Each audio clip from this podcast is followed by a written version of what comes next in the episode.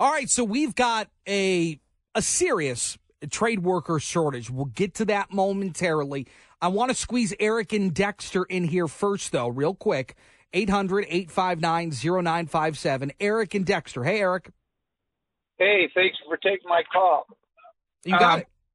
I would hate to uh, to miss uh, a good brain at any age, so I don't think there should be age limits. Uh, you know, the voters will figure it out.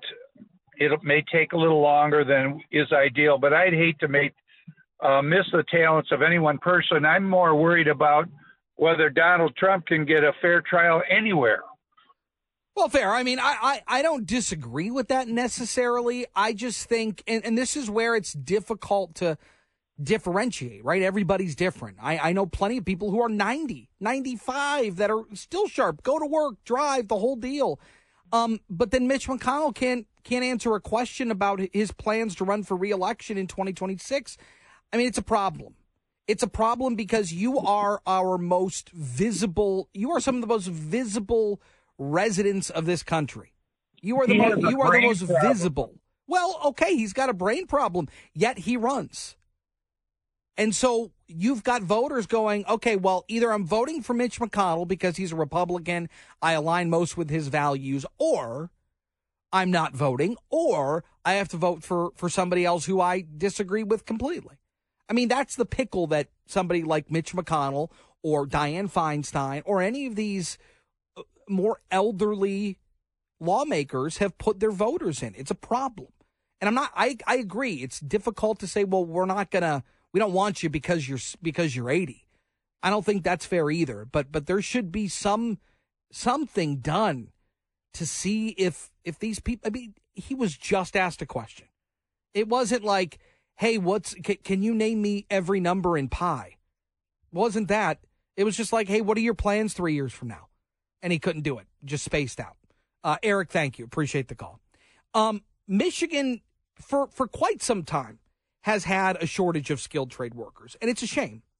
Um, but with billions and billions of dollars coming to the state of Michigan to upgrade our infrastructure, you're going to have thousands and thousands of jobs that are going to be needed to carry out this work. And that's, I think, only exasperated some of the shortage.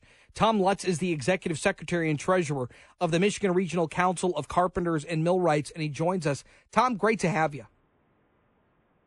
Well, thank you for the opportunity to talk about this. And you're right, it is a challenge, but it's also an opportunity.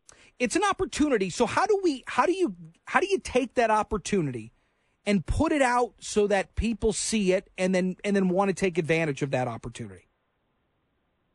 Yeah, so, you know, traditionally people find us by word of mouth, you know, almost to a ridiculous number. I, I've seen a recent study that said 85% of those people who come into the skilled trades come in through word of mouth. So the first thing we need to do is recognize and change that because that's not providing the solution we need. So the question as to how we do that has to be addressed with who we do it to. And we need to simply open the doors to the skilled trades to people from all walks of life. I'm talking about young people who haven't even thought about this as a career opportunity. I'm talking about people leaving vocational schools, high schools, and ISDs with some construction training.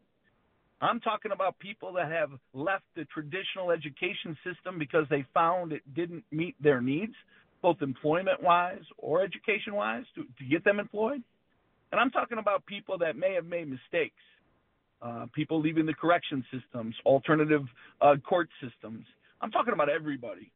And yet, the only way to do that is to open the doors of the schools and show them what's available in the skilled trades. So that's what we've done, and we've done that, um, you know, by opening three new schools. And again, the carpenters only, one of many skilled trades, and all of the skilled trades have unique and good opportunities available.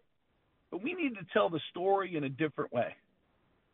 We need to tell the story of tuition-free education, where people are paid to learn, where people go to work right away where they don't wait and hope that their education leads to a job two or four years down the road. And that's a story that could be best told by the men and women that already do it. So we have to take that responsibility back in the building trades and then we have to get out to the public.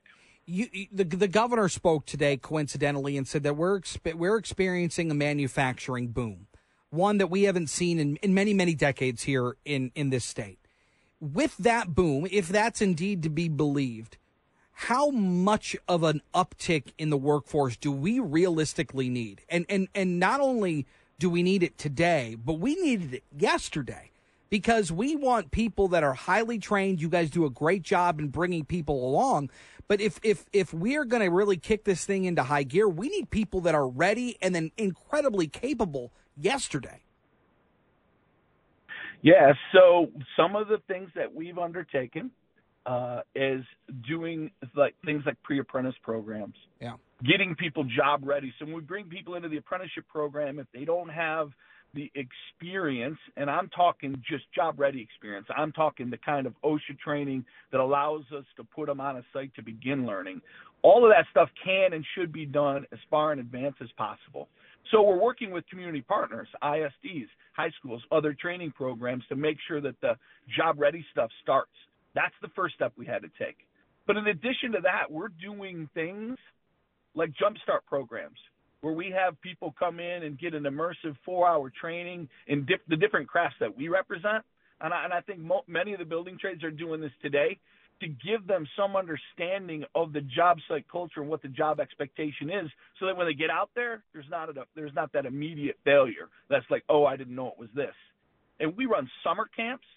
We work with partners like United Way and uh, SER Metro and the City of Detroit's workforce program and Michigan Works and, and on and on and on. We run comprehensive six week programs where students are in there eight hours a day. And in many cases, like in the city of Detroit, we're rebuilding the local community around our new school, porches and stairways, and, and so people can access their home safely and doing renovation. That not only helps our community, but helps develop the skills that are needed by these workers so they hit the ground running.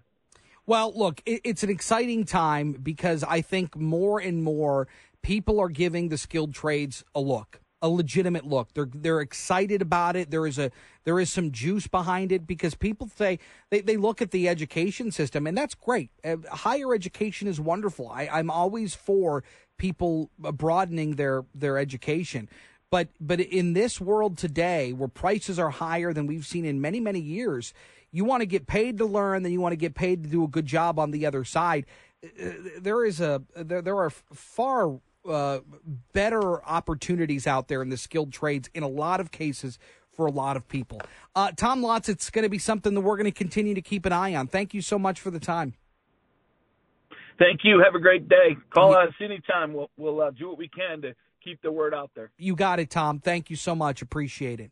Uh, 800 859 0957. Coming up on the other side, we got to take a break for the news. An interesting story involving a former GOP gubernatorial candidate here in the state of Michigan and something that Donald Trump said to them. We'll talk about it next on JR Afternoon.